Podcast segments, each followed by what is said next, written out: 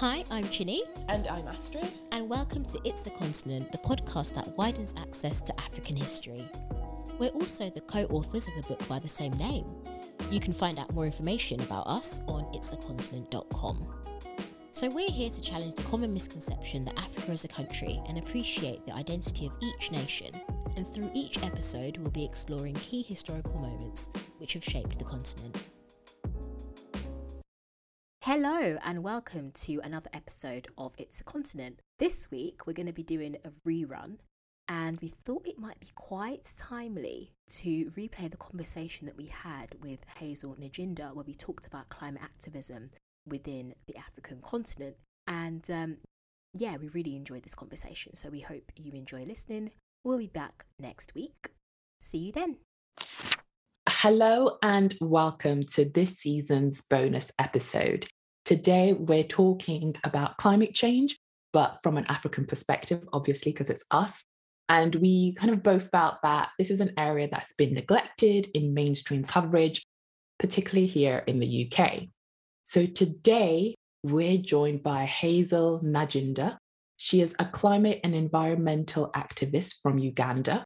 She's also the founder of Climate Operation, a youth led organization whose mission is to educate Ugandan children and communities about climate change, as well as its intersection with other social issues. Heizal is passionate about creating a more inclusive space where young people's voices are amplified. And through climate operations storytelling series, young people get to share their experiences of how the climate crisis has not only impacted them, but what they're doing to ensure that they advocate for a safer, cleaner, and fairer environment. So I'm really excited about this conversation with Heizal. What an introduction. Hi, Heizal. Welcome to the show. We're really, really excited to have you on. Before we get into it, and also for our listeners who haven't yet come across your story and your work, our standard usual first question is Where are you from? Or where are you really from? Oh, you guys, you had like the best intro ever. I loved it.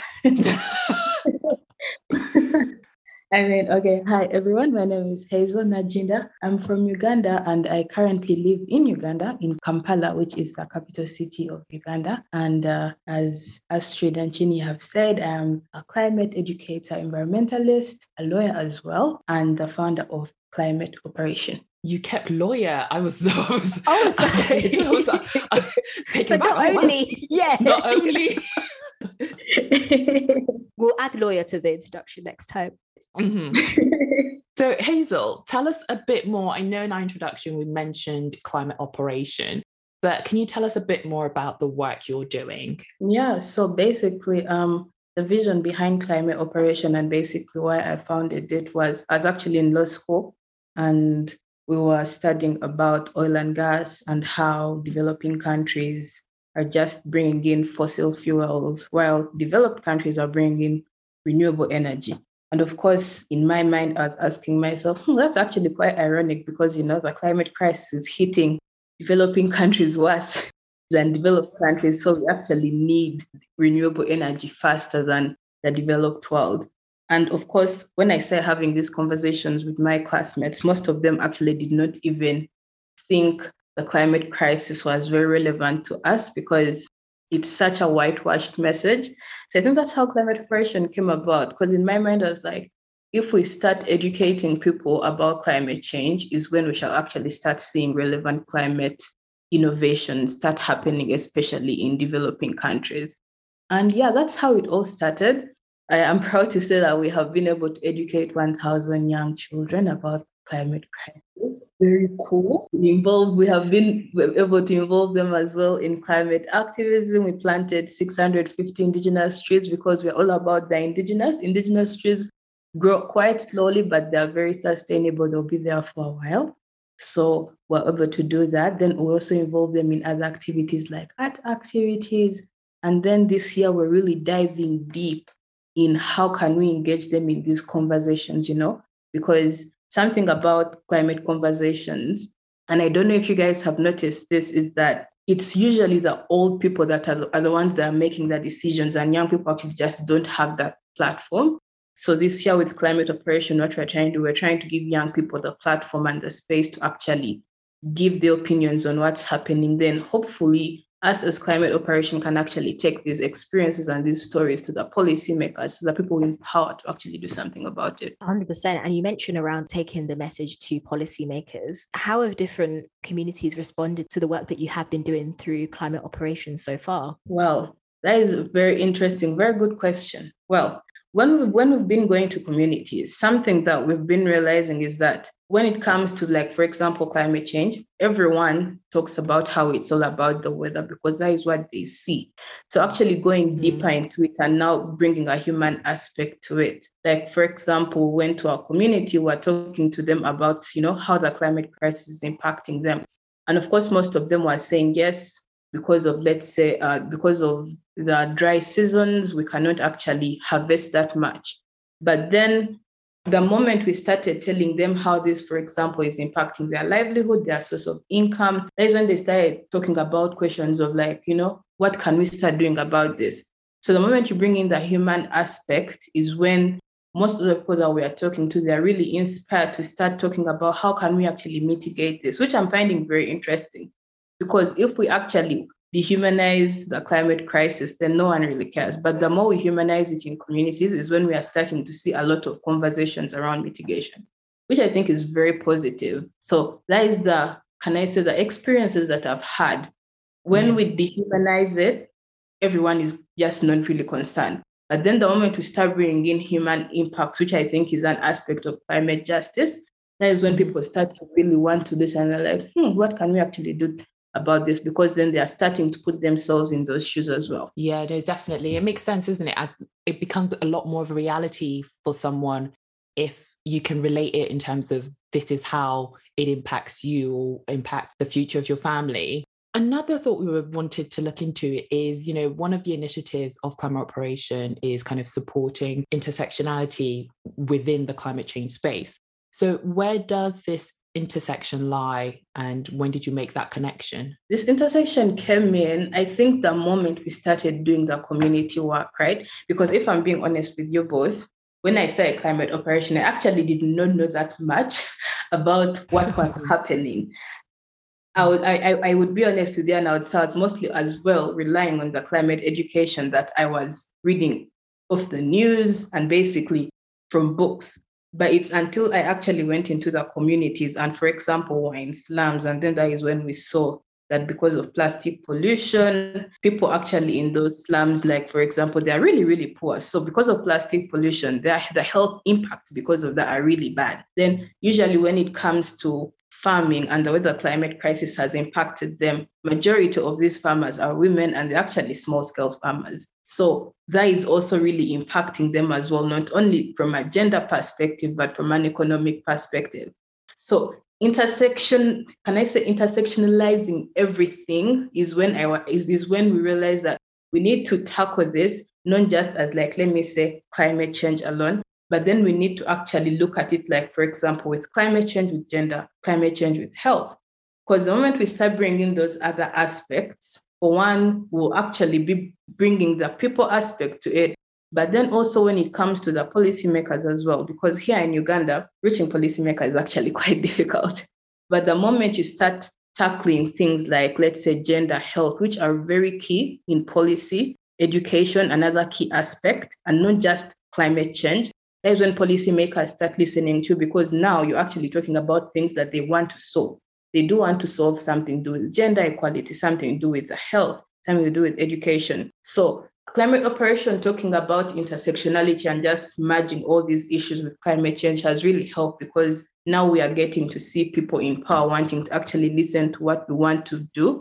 And I think that is why it's just been amazing. And around that kind of humanizing piece that you were talking about, obviously um, kind of looking at studies and stuff there's going to be i think it was estimated that by 2100 rainfall will be more frequent and more intense um, in uganda. There'll be more floods more dry spells and obviously that has a massive impact on agriculture which is a major source of um, income and kind of within the um, economy. How has climate change impacted this sector so far well, uh, the right, can I just say food insecurity for one is actually something that's become worse in Uganda because of the mm. climate mm. crisis. So because now our weather, can I say our weather patterns, they're quite unstable. So when it comes to it being really hot, like right now, I was telling you, we're in Ugandan summer, and it's actually quite hot. And uh, thank God it has been, it, it rained, let's say, last month, but then because our weather patterns are so unstable, we don't know when it will rain again. So that makes it quite hard for small scale farmers to actually plan ahead because they actually do not know how long am I actually not going to plant. So because of that, food insecurity is on the rise. But then this is something I think we also need to talk about when we're talking about, can I say, the impacts of climate change on people, right? Which I think from a wider, can I say, a wider aspect.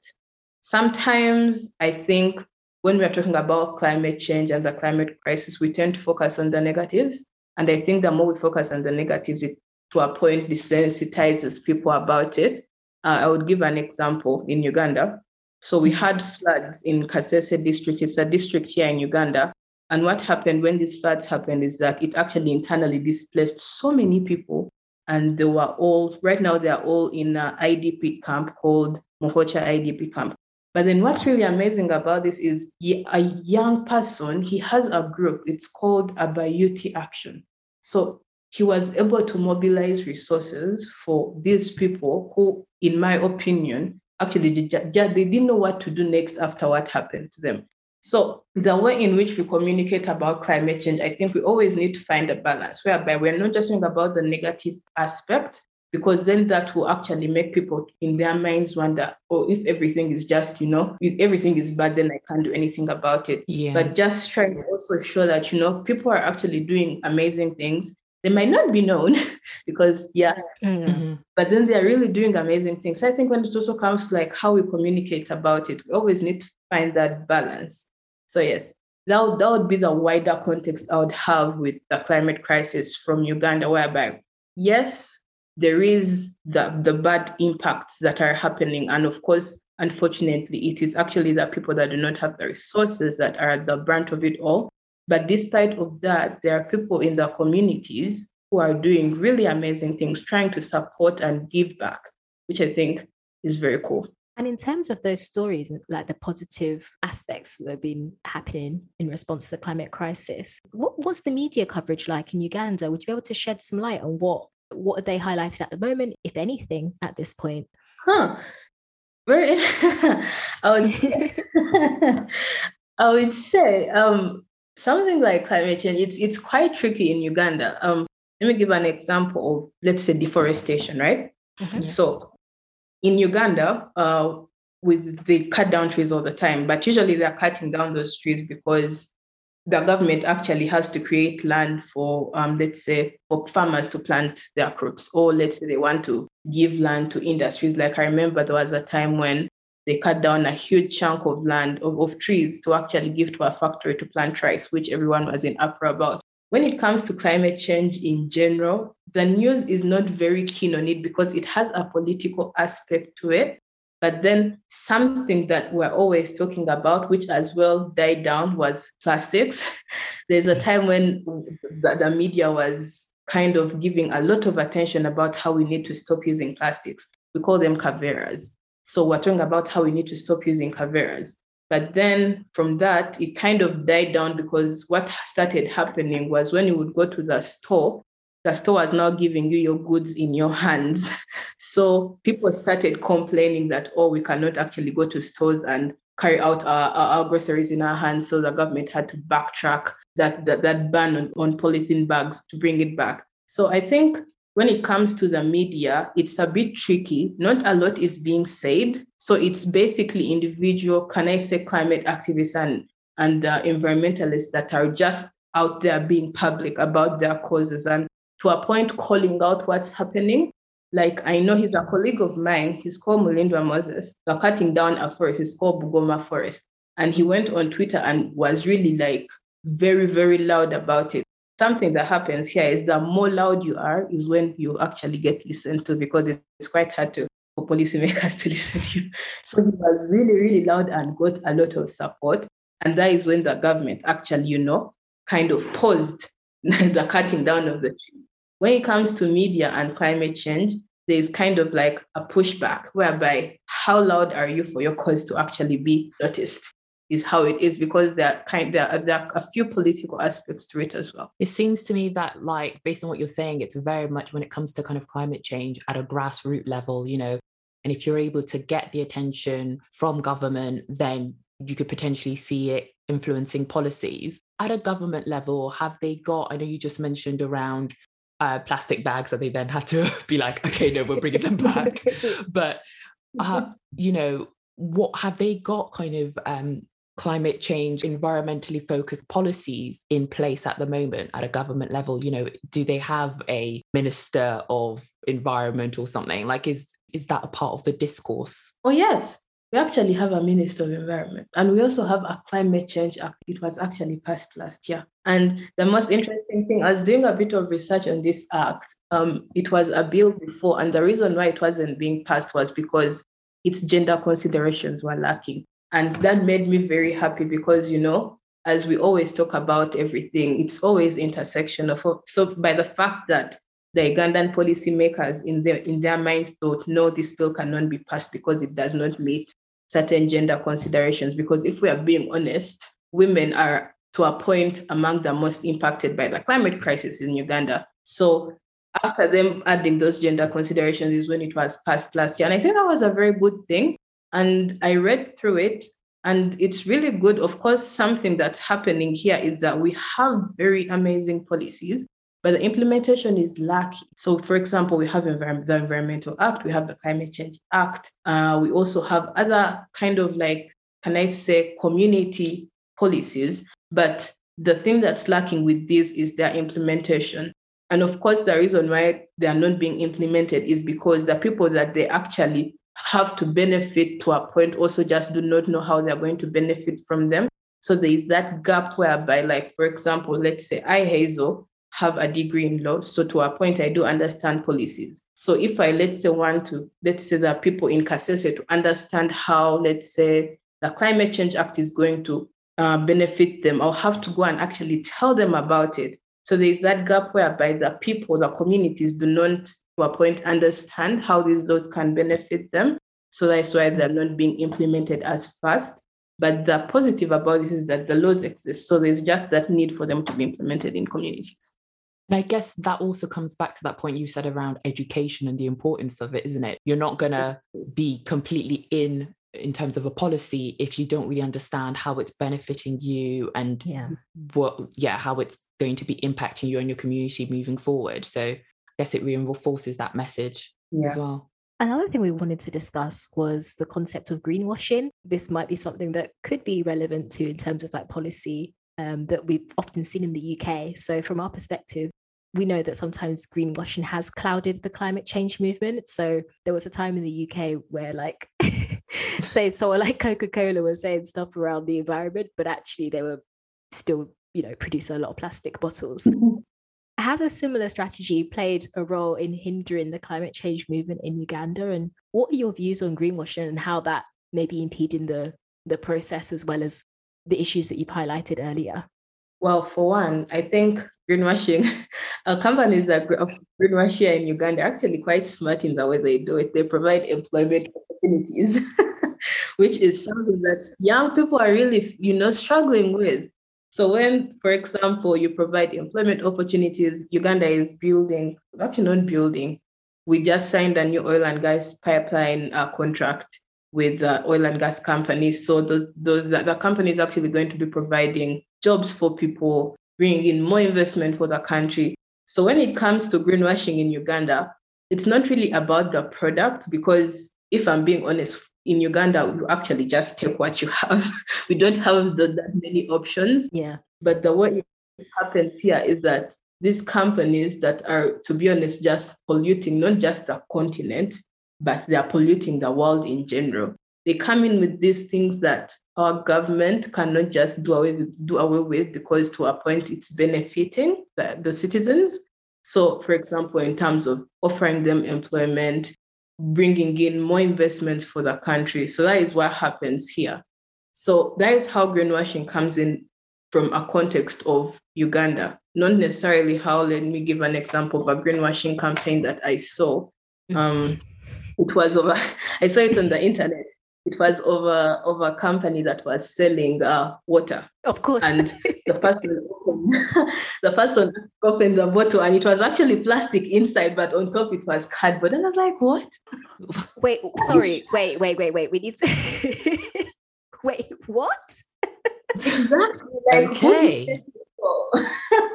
if I'm being honest, it was very, very interesting whereby you're selling, you know, sustainable water. Because because usually someone will be like, oh, I can recycle this bottle, so let me buy it.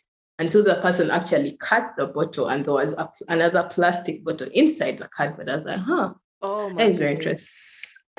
So for us here, it's not really about the product because we don't really have, I wouldn't say we don't have sustainable products, but people here really just buy what they can afford. And Mm. if I'm being honest with you, when it comes to Uganda, I would say we have we have we, to a point we are a bit sustainable just because we do not know we are sustainable. For example, Mm. almost all of us wear secondhand clothes.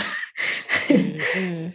but yeah, that is how greenwashing would come in from here. And of course, my opinion on it is that there needs to be more transparency, whereby the polluter has to actually pay more. Because, for example, when it comes to these investors that are coming here, they're given huge tax holidays. So they're actually not paying them th- those taxes that they're supposed to pay, despite the fact that they're polluting a lot. So the polluter in, in, in essence is actually not doing their part, despite of them promising to give more to the country, which is wrong. Yeah, in a sense, kind of that greenwashing piece from a Uganda perspective is very much like them buying these big big corporations mm-hmm. buying off, you know, the country and just like being like, okay, well, let us do this and we'll give you, you know, we'll provide jobs and things like that. And the point that you were making around, you know, richer countries are doing damage to the environment, especially from Uganda. I know you mentioned the East African crude oil pipeline that is currently being built. Um, so, for our listeners, uh, this is the world's longest heated crude oil pipeline, which is being built, and it will increase economic growth in the region. But the pipeline will disturb nearly 2,000 square kilometers of protected wildlife habitats.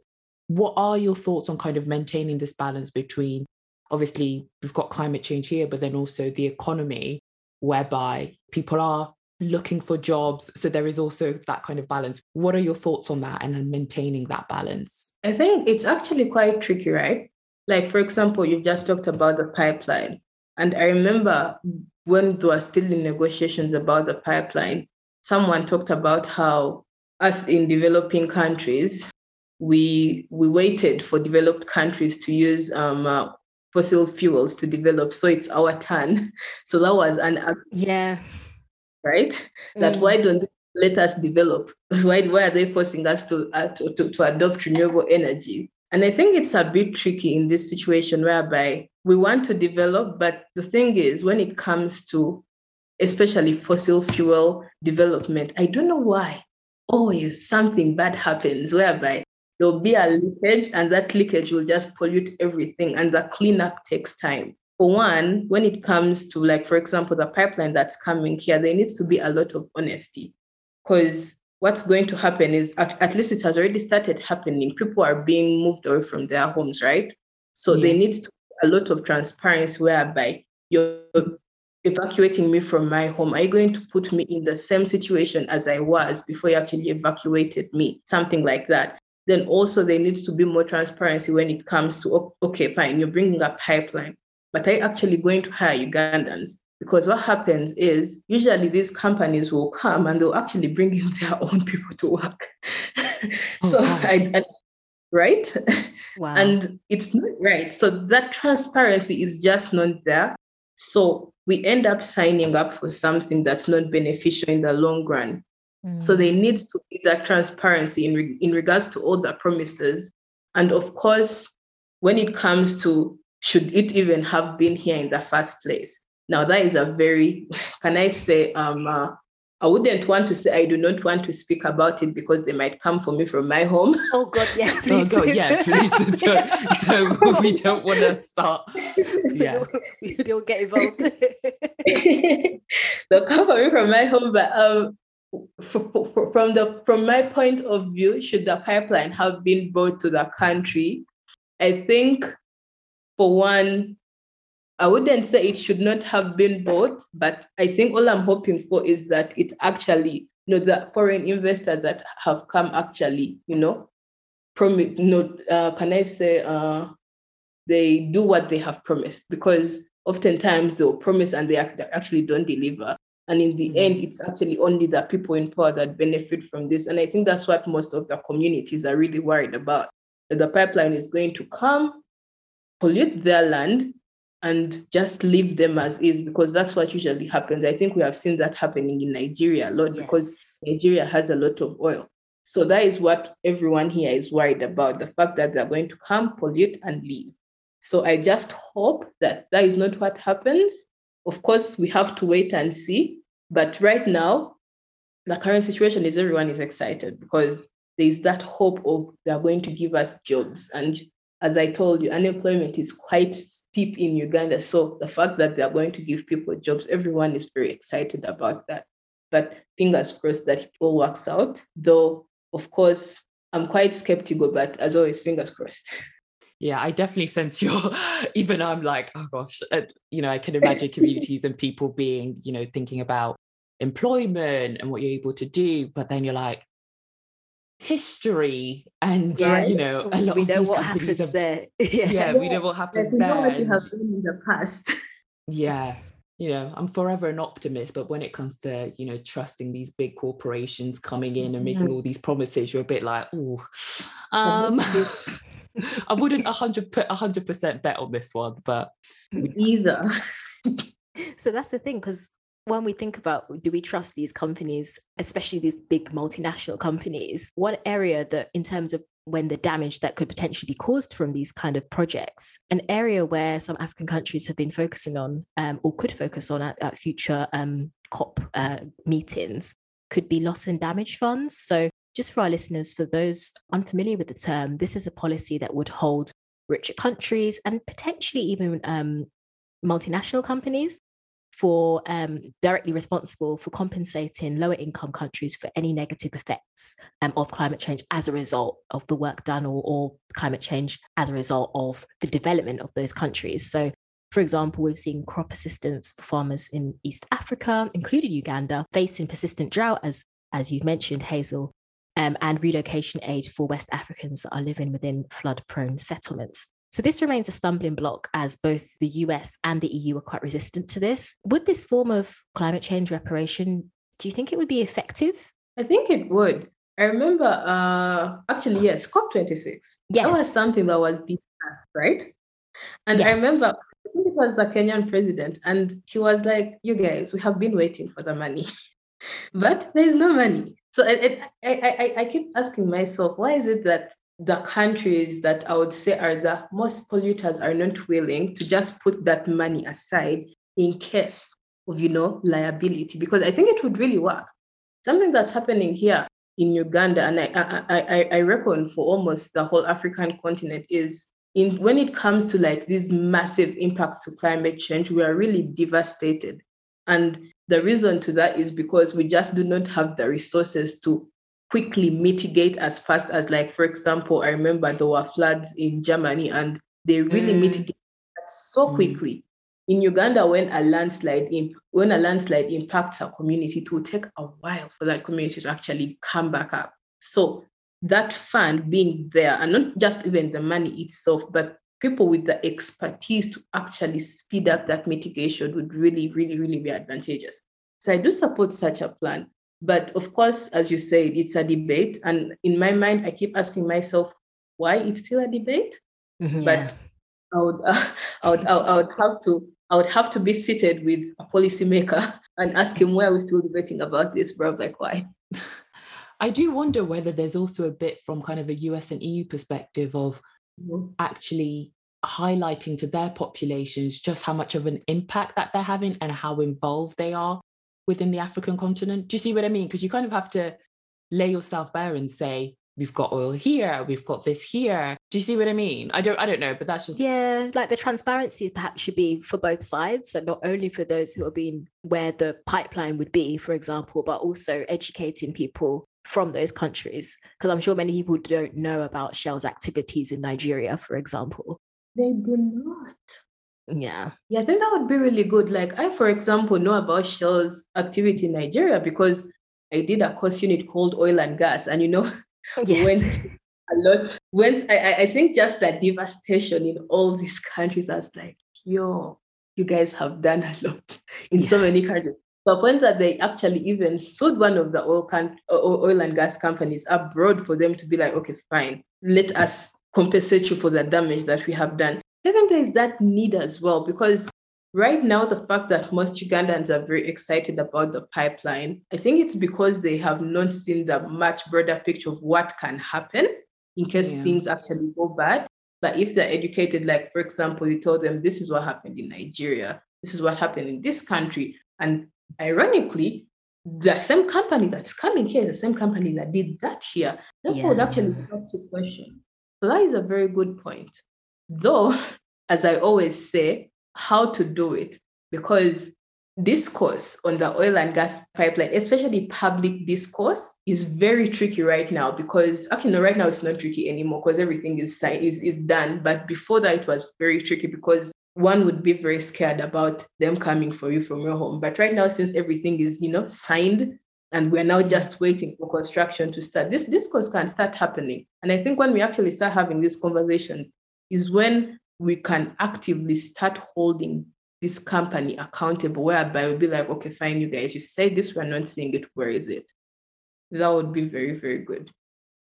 Yeah, no, definitely, definitely. Mm-hmm. And I mm-hmm. think one of the points that I just wanted to kind of bring back and follow up on is around the impact of kind of climate change on individuals because we do see people having to flee their homes due to adverse conditions and they're often referred to as climate refugees how do you think these moving populations will affect Uganda and potentially the wider African continent, especially, for example, with this oil pipeline construction? There's a lot of displacement there. Mm-hmm.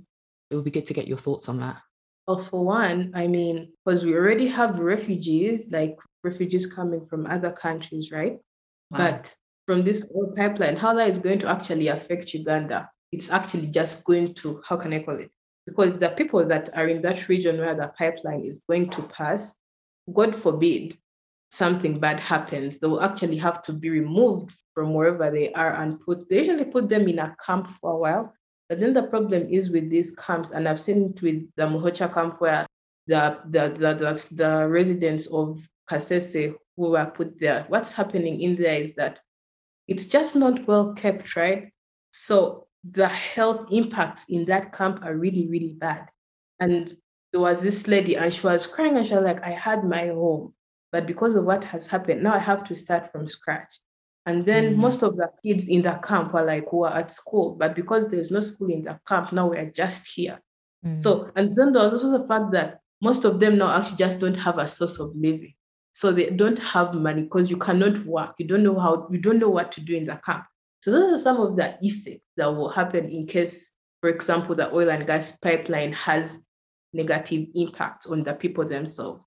Not only will they have to move, but their lives are going to be destabilized in so many ways especially like for example when it comes to education. Education in uganda is free to a point and that is primary level education. Mm-hmm. But then i would say most people want to take their children to school where they actually pay. So if your child is in a school where you are paying and now because they have been destabilized and now they have left your child is actually not going to have where to study from. Let's say because you were in a place and you had a job now because something has happened, you have moved now, you don't actually have a source of income. So all these are the adverse effects that I would reckon would be really, really bad for all the people that might be destabilized because of the pipeline. And I would say it's what's happening due to the impacts of the climate crisis. And it's really sad. And as I said, because our mitigation factors, uh, uh our mitigation, not factors, but our mitigation strategies are not as fast, these individuals are actually kept in that situation for quite long than expected. So mm.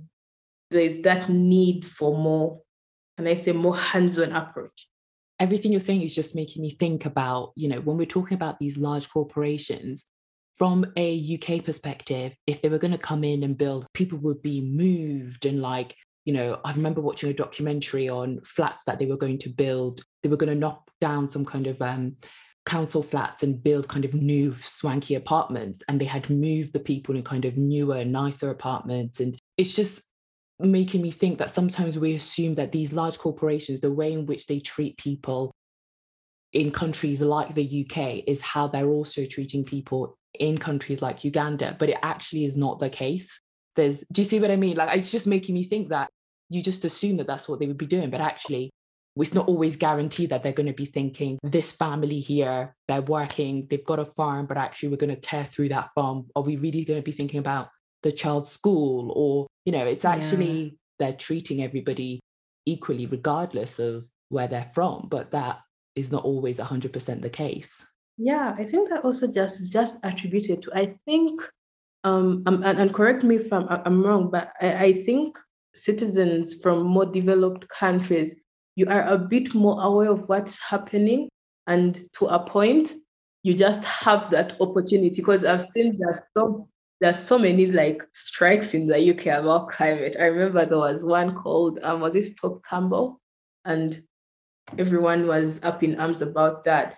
And something that's happening, which I think is amazing. So there's that, that, that like that sensitization about world, you know, can I say issues that are going to directly impact people. So when these corporations are coming in, they actually have to make sure that they treat you, they treat the citizens right, which is different mm. here. Here, it's sad, but here people are actually just not really aware of their rights. So you mm. actually need to tell them that this is what you deserve. So this is actually what you need to ask for. And that is when they'll be like, okay, fine, this is what I want. And that is how they actually just get taken advantage of.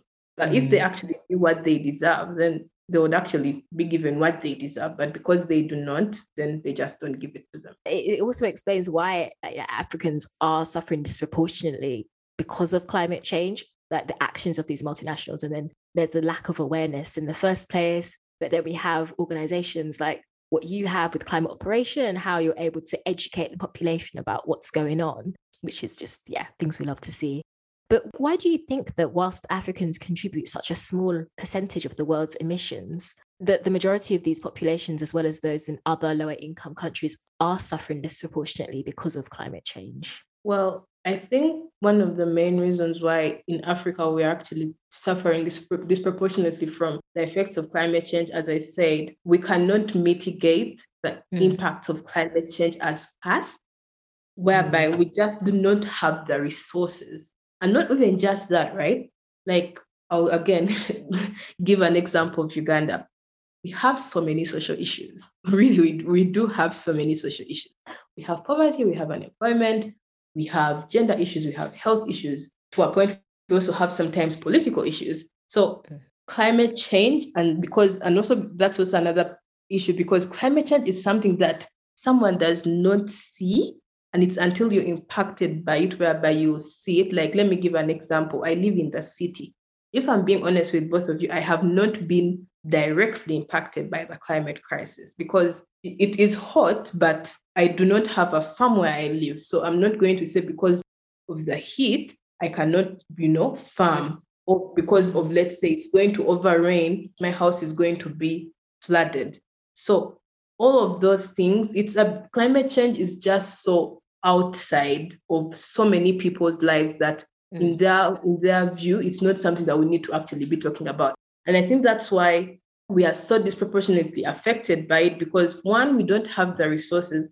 And then to appoint our government, it's just not like the top priority thing that we need to deal with, which is sad. And I think that's why always, whenever we're educating people, and even when it comes to policy, we're always encouraging policymakers view the climate crisis as something that affects all these other issues that they are currently dealing with.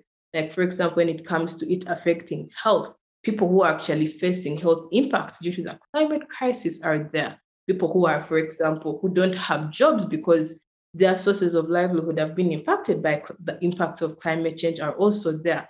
When it also comes to women, for example, small scale farmers, majority of them are women. So encouraging them to actually solve all these other social issues that are top priority while considering how they're also being impacted by the climate crisis is something that I would always is something that I always encourage, and I also think other countries should should do as well, because then the climate crisis will now enter into the top priority agenda lists, and to a point we will stop being so disproportionately affected by the climate crisis. Yeah, no, definitely. And you mentioned around it being thought thought of when you're looking at different other social issues that the government is dealing with. And I think one of the other areas that we said is quite key to this is also education and making sure people understand the impact on themselves and their communities. Obviously, you're a key element of that in terms of the work you're doing with climate operation. What are your future plans for it? Where are you hoping to take it next? And well, this is very exciting. From the other climate operation, as if I'm being honest with you guys, when I started climate operation, I did not did not actually expect us to do this big work. And I think we just really winged it. And if and also because to a point I'm also quite bold. So I was just willing to talk to people regardless. I, I didn't really mind if they would reject our offer. So right now I'm thinking we need to actually scale what we are doing, right? Because we mm. have been able to educate people in Uganda, but this is a problem in so many other African countries and not even just African countries, because as ch- I'm, I'm having a few user interviews with people across the spectrum. So basically, educators and young people, not only in the climate space. And as chatting with a colleague of mine from the Philippines, and he was telling me one of the biggest problems is that the information on climate is just not there. So when it comes to them actually, you know, trying to educate the communities, them themselves actually don't know what to tell them. So when the communities ask them, what should we do? It's just not there. So I think future plans for climate operation is just scaling our impact and not just looking at Uganda, but for one, targeting other African countries and hopefully other developing countries. Because I think that is something that really needs to happen. The moment people actually know the problem is when we are going to start creating relevant solutions. Because right now, all the information, for example, I'll go on the internet and search on something to do about the climate crisis, but for, for my country. But unfortunately, because most of the information is very white based, I might not mm. necessarily get the most relevant solution for my country. But if someone would be able to go on the internet or to a platform or an app and actually see that, okay, fine, this is relevant for, let's say, Uganda, and this is what these people have done, they can actually figure out something to innovate around that and really help their community. So that's the bigger picture I have for climate operation. It's going to be yes. That, that's honestly incredible. Like it's so, I think being based in the UK, you just think, okay, the solution we have is, you know, electric cars, this, that, and the other. But you are so right. When you go on the internet, I'm not saying they're bad, but you know, it's very much from a Western perspective that I can mm-hmm. completely understand. Someone going on the internet in Uganda or any other African country, you're not really going to find information or solutions that's like relevant Tailored. to you at all. That yeah. you could actually, I can implement this or and this is going to have an effect that honestly the work you're doing is is incredible we just need more more of this sort of work and we should even think about the fact that most people don't even have access to internet in certain communities mm. so yes that too that, that too. About, yeah. what we need is a pan-african approach solutions that work for the continent yes pan-african movement within the climate change space which you're i'm sure you're well on your way you're you're well on your way to doing. So yeah, we're really really excited to see where you go. Oh, thank you, Heizal. Incredible. We're so so so excited. Um, so happy to have had you on the show. On the Climate Operations Instagram page, we see that you do monthly recommendations. So we thought to close the show, if you could share with us what our listeners could read or watch and who we can follow when it comes to climate change. I like this Instagram page. It's called Climate Illustrated. So it's basically uh, merging art with climate justice. And the reason I like it is because, you know, it proves that you can actually, you know, show your climate activism through very, very many ways. Because mm. sometimes people think that climate activism is all about, you know, climate strikes, which is not true. So the fact that I, I like Climate Illustrated is that they're merging art with, with, with climate justice. So I would recommend anyone who is interested in that to follow. Very good account. I I I, I love their work. Then when it comes to, I did not get who to watch, but I do listen to a lot of podcasts. I listen to this podcast as well. Very good. I'm a big fan. love it. Thank you. love it. but um, another podcast that I love, it's called Sustainability Defined by Jay Siegel and uh, Scott Breen. So I love this podcast. I actually started listening to this podcast when I was back in law school, and I was just trying to figure out, right, can someone from a law background do anything in climate? And the thing I like about this podcast is that it really breaks down, you know, so many sustainability, like can I say topics? So I listened to one and it was just about sustainability careers.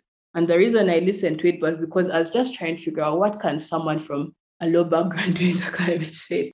And it really gave me very, very good direction. So I think for someone just trying to, you know, figure out their, their, their can I say their space or their direction in climate, sustainability defined would be a very, very good podcast to listen to as well. Plus this one. Then um, something to read. So there's this article that I read. It's by Violet Glazer. I, I, I hope I've said her name right. And it's on this blog called The Truthout. The article is called The Climate Justice Movement Must Include Decolonization and Anti Imperialism. So I like this article because why? For one, it really just takes someone out of that echo chamber of thinking that climate change is, you know, very white based. And it mm-hmm. just brings out all these, for one, people of color, people in uh, can I say, disproportionately amplified communities who are doing really amazing work. Then it also talks about how the polluters must actually be the ones who are paying the most and not the ones who are being affected to be the one to be paying the most out of that pollution. So I really like that article. So for someone that's really, you know, trying to figure out how does decolonization, anti-imperialism, how does it merge with climate justice? That would be a very good mm, article. That sounds very interesting. Yeah. Amazing. I just wanted to say it's been amazing having you on, Heizal. And it's just making me think this wasn't your background. You know, you started climate operations, you were studying law, but you saw something and were like, I need to actually mm. make a change. There's something, as you said, you you you were learning when you set this up. And I just think it's so nice to see that there are African activism within this space yeah. um, who are just, you know, picking this up without ever just seeing that there's something out there that needs to be done, it needs to be changed, and people need educating. And by you learning, you can teach other people and pass it on. And which is a kind of nice theme because this is why we do this podcast particularly those from like marginalized communities or those who perhaps don't have access to mm-hmm. the internet for example that's such a something in the west where we're just like okay i'll just bring out my phone but not everybody has that so for you to be able to share a message and reach with those people that would otherwise be quite isolated is just incredible. And yeah, we really wanted to just highlight and celebrate environmental activists that are African because we, you do exist. and, um, She's real. because sometimes it feels like it's a very whitewashed kind of space. So yeah, we just wanted to celebrate that and yeah, hear from you. But thank you so much for for joining us. Thank you guys for having me. If I'm being honest, this has been the highlight of my week. oh, thank you so much. Thank you so Honestly, much. thank you for, for being on. It's a great conversation and just hearing your story and hearing the impact you're having is incredible. And how can our listeners find you and follow you on social media? And is there anything in particular that you'd like to promote? Well, currently I'm having because climate operation we're just trying to you know we want to innovate we want to scale our impact. So basically we want to form something whereby anyone can actually find relatable climate education that's less scientific more fun very engaging very collaborative. So currently we are talking with educators young people in the climate space. Even young people that are not in the climate space and we mm. just want, for one, just ask them what is the problem that you're facing when it comes to educating yourself about the climate crisis? What have you used? What didn't you like about it? What do you like to see? So, if anyone is interested in having a conversation, hit us up or hit me up. I will reply to your DM. That is something that I would love for people to, to, to have a conversation with. And then if anyone wants to follow Climate Operation, it is Climate Operation on Instagram. Then, if someone wants to follow me on Instagram as well, it is Heizal Patricia on Instagram. I, I reckon you guys will will will put these handles. Yeah, we will. we will. Don't worry. We'll make we sure. yes, it is Heizal Patricia on Instagram. So just basically reach out to me on both platforms and no reach out to me on my personal platform then you can reach out to climate operations someone on the team will will definitely send a message back and then we can just, just start our conversations from there i think we're always willing to just have these broad conversations with people because i think that's where we just get to learn so hit us up we're very excited about that Yes. Amazing, amazing. Thank you so much, Heizal. Um, yeah, thank, you. Well, Thank good to speak to you. you.